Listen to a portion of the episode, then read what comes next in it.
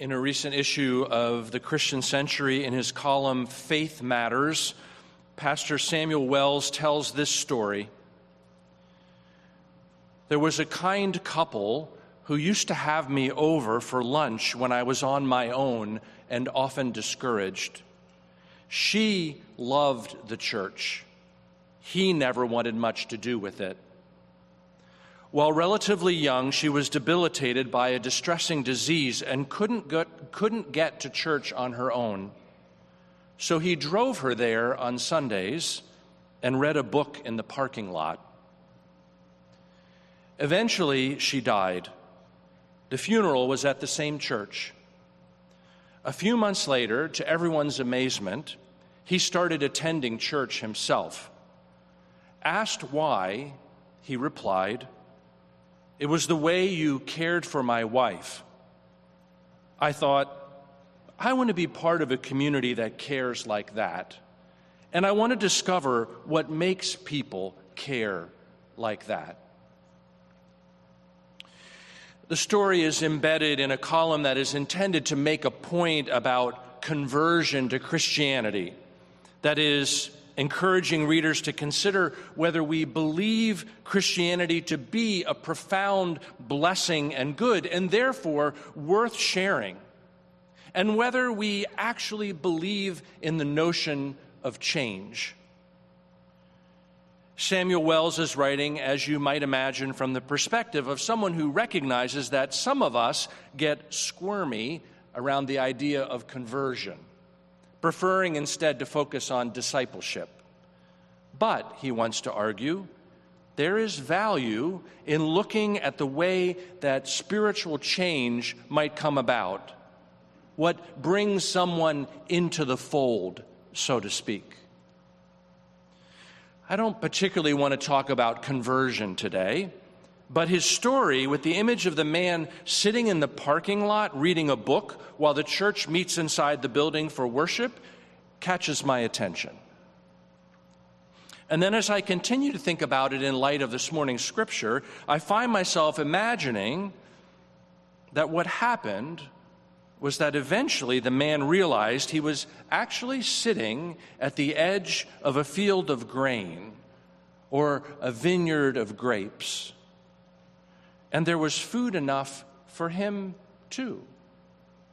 And so he reached out to receive what he needed. He tasted the fallen grapes, and they tasted like compassion. I also noticed the story because I feel like the man sitting out in the parking lot fits the biblical category of alien, a foreigner to the faith, a stranger in a strange land. After all, to the person who has no particular interest in the church, the church parking lot may be a strange land. And then my mind skipped over to another parking lot picture our own church parking lot on the Wednesdays when we host Second Harvest Food Pantry giveaway. A couple of cars arrive early in the morning in order to be first in line, but by mid morning, the cars are lined up by the dozens. And as they arrive, our volunteers, in vests sometimes, bright vests, and wearing fluorescent gloves, point them into lines, creating one line as, after another. Finally, as morning gives way to afternoon, the second harvest truck comes. The driver starts to unload, and a second crew of volunteers, some from the community and some from our church, load bags and boxes of food into the cars as they pull up to the front of the line, one after another, with trunks open. It works like a well oiled machine, except it's not a machine. It is an expression of compassion, of care, of sharing. We only provide the parking lot and some of the volunteers. The food comes from somewhere and someone else. But the parking lot becomes a field of harvest on those days. Now, the food that is distributed is sometimes an odd collection of things a flat of coffee creamer per car who needs that much coffee creamer? But then there might be a gallon of milk and a bag of potatoes and maybe a watermelon or two or three. It's an eclectic mix. Maybe something like a collection of leftovers, like the uncollected grapes in the vineyard. What is left for the needy at the edges of a field of food that has a fast approaching expiration date. The gleanings of the edge of the harvest. The people who come on those Wednesdays are focused on the food, I know, but sometimes I wonder do the people in those lines waiting for food to be placed into the trunk of their car associate what happens in the parking lot with what happens in the church building? I don't really know. Except for this every now and then someone comes inside and asks to use the bathroom. And we say, sure. And I'm told that nowhere else where food is distributed through this program is that true. When you reap the harvest of your land, you shall not reap to the very edges of your field or gather the gleanings of your harvest. You shall not strip your vineyard bare or gather the fallen grapes of your vineyard. You shall leave them for the poor and the alien. I am the Lord your God. The word alien, which I referenced earlier, is an interesting one. An alien in that biblical context means someone from a foreign country. Not surprisingly, other Bible translations offer different words in place of the word alien immigrant, stranger, foreigner. But a deeper look at the Hebrew word translated as alien offers perhaps a more accurate English word instead sojourner. Leave the gleanings at the edge of the harvest, the fallen grapes of your vineyard, for the needy and for the sojourner, that is, the temporary resident, the one passing through, the person who doesn't have permanent or in group status, but who has needs nevertheless, the outsider, the person at the edge the person who may even be dependent on the goodwill of the community for their continued survival and existence. And Who is My Neighbor was my sabbatical theme, and it's the theme of these first three Sundays that I'm back to preaching. And by the time these three Sundays are over, last Sunday, this Sunday, and next Sunday, you may be sick and tired of that question. But I feel like it's important to ask it in deeper and different ways. To ask not just in terms of who lives and belongs in my actual neighborhood, and not just in terms of who is the person I may hold in judgment or prejudice, and then turns out to be the person who does the good deed, much to my surprise, like the neighbor in the Good Samaritan parable but to also ask the question, and who is my neighbor, in terms of who is the one who is passing through? Who is, at least temporarily, living at the edge of my field, at the edge of my vineyard? And who would benefit if I didn't pick up every last bit of wheat, every last fallen grape for myself? And who is my neighbor? Maybe we could ask it this way Who is out in the parking lot while I am in the building?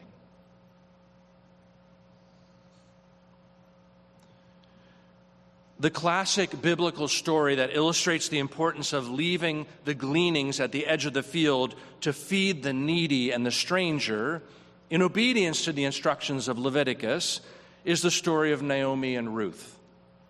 After returning from Moab from death and famine, Ruth, with Naomi's permission, goes to the edges of Boaz's fields to pick up the bits of grain left behind during the harvest.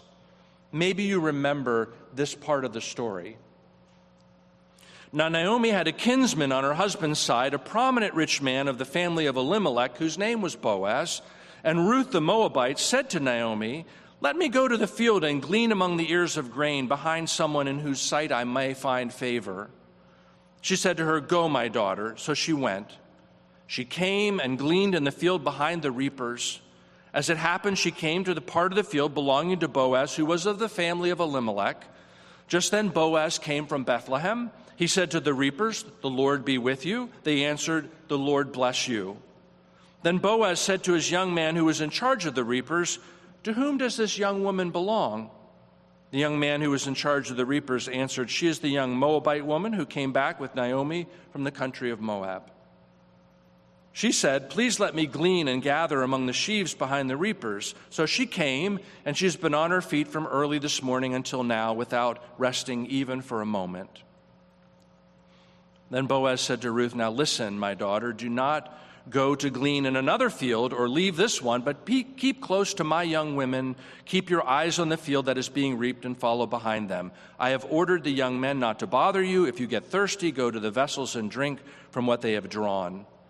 Then she fell prostrate with her face to the ground and said to him, Why have I found favor in your sight that you should take notice of me when I am a foreigner? But Boaz answered her, All that you have done for your mother in law since the death of your husband has been fully told me how you left your father and mother and your native land and came to a people you did not know before. May the Lord reward you for your deeds, and may you have a full reward from the Lord, the God of Israel under whose wings you have come for refuge. Then she said, May I continue to find favor in your sight, my Lord, for you have comforted me and spoken kindly to your servant, even though I am not one of your servants.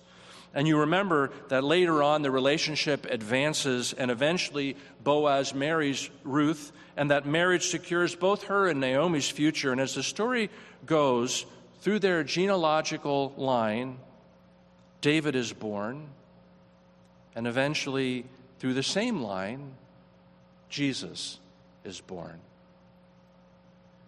And it is reasonable to wonder whether part of the lesson in the story of Ruth, whose relationship with Boaz begins as she picks up grain at the edge of the field, is that compassion and generosity is necessarily woven into the lineage of Jesus.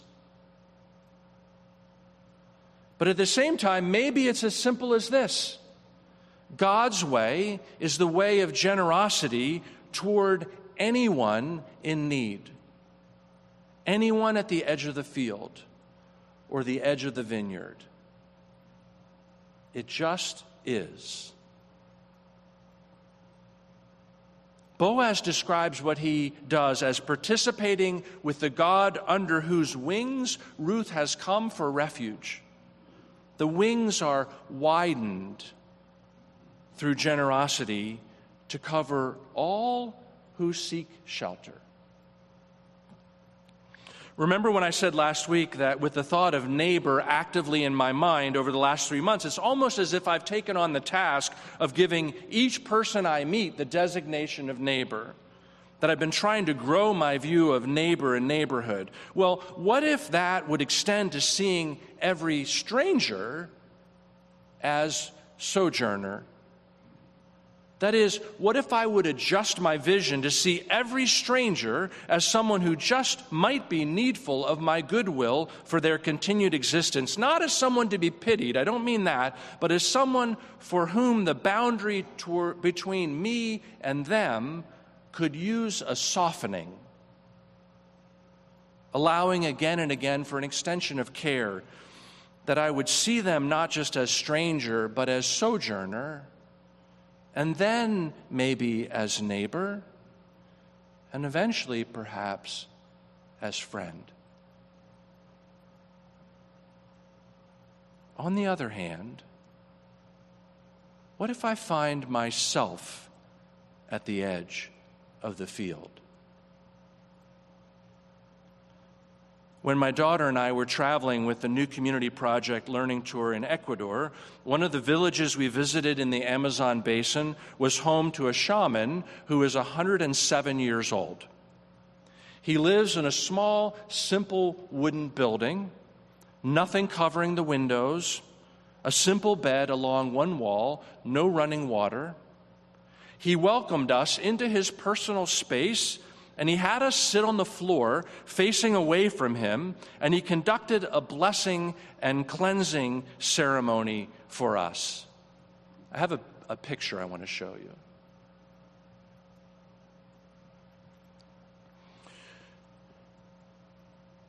Through an interpreter, he told us that this was the last such ceremony he would do ever. The last one.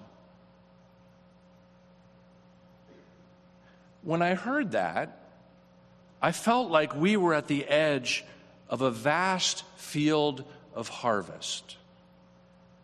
And these were the very last gleanings, the last of the grapes fallen to the ground, and we were be given, being given the food to eat. The very last bits of what has been a harvest of vast proportions over years and years and years. We were the aliens, the strangers, the sojourners, and he did not hesitate to give us the last of what he had left.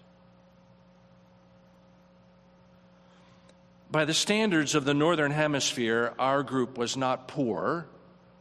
We had every material thing that we needed for that trip, along with every possession that awaited us upon returning home. But in that place, sitting there on the floor, with the chanting and the smoke drifting over our heads, it was clear to me that we were the poor and the aliens who were receiving the gleanings through his generosity.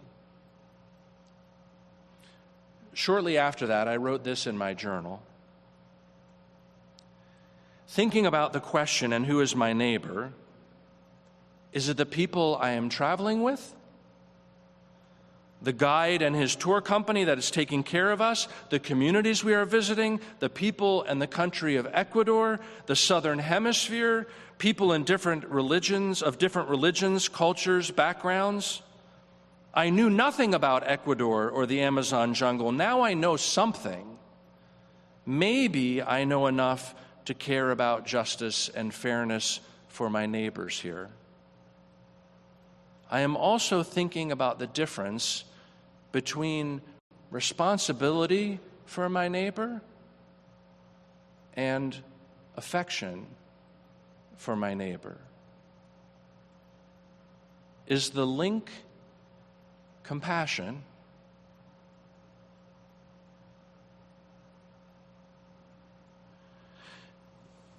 Somewhere in the spaces between seeing those who are at the edge of my life in terms of my belongingness, the people in the parking lot, so to speak, and seeing myself at the edge of someone else's life and their belongingness at the feet of the shaman in his own village in the Amazon rainforest with his blessing floating over my head. Somewhere between those spaces is perhaps the answer that I seek to the question of how responsibility might spill over into affection, how compassion leads to connection. That is, I give and receive the bits of grain, the fallen grapes. And it is nourishing and maybe even transforming, whether I am the one who gives or I am the one who receives. Transforming. I want to be clear. The giving and the receiving is not just transactional, it has the potential to be transforming. At the edge of the field, at the edge of the vineyard, I am changed, we are changed, a relationship is changed. As I think back to last week's story of the Good Samaritan, I realize that one thing that leaves me unsatisfied with that parable is that it feels like it's over too soon. It's over and everyone heads off on their own path, perhaps never to encounter each other again, and we are left with a question is there any new relationship as a result? What has changed not just in the moment, but for the longer term? And I think to myself, wouldn't it be interesting to have a continuing story of what the relationship between the wounded man and the Samaritan rescuer might have looked like after that? Or did the innkeeper keep in touch with both of them? I'd like to know. I want to know in that story and in others how strangers become neighbors as they touch and change each other's lives, because I think that's kind of the point, isn't it? Not just that one person feeds another, but that in the sharing of the fallen grapes, something shifts from a fleeting encounter to a life giving relationship. And it is true. Every once in a while, the man reading the book in the parking lot while his wife worships inside the church building, every once in a while he eventually decides or is drawn to come inside and meet the community of care. So that's grace. And at the same time, what are we who are inside doing to open the door, to pave the way? Leviticus warns us be kind to the aliens. Don't ever forget that you were once strangers in a strange land, too. It's a warning if we take it that way. But maybe it's a promise. Maybe it's a promise, too. A promise that it is through compassion and generosity that outsiders become insiders that aliens become kin. May it be so. Amen.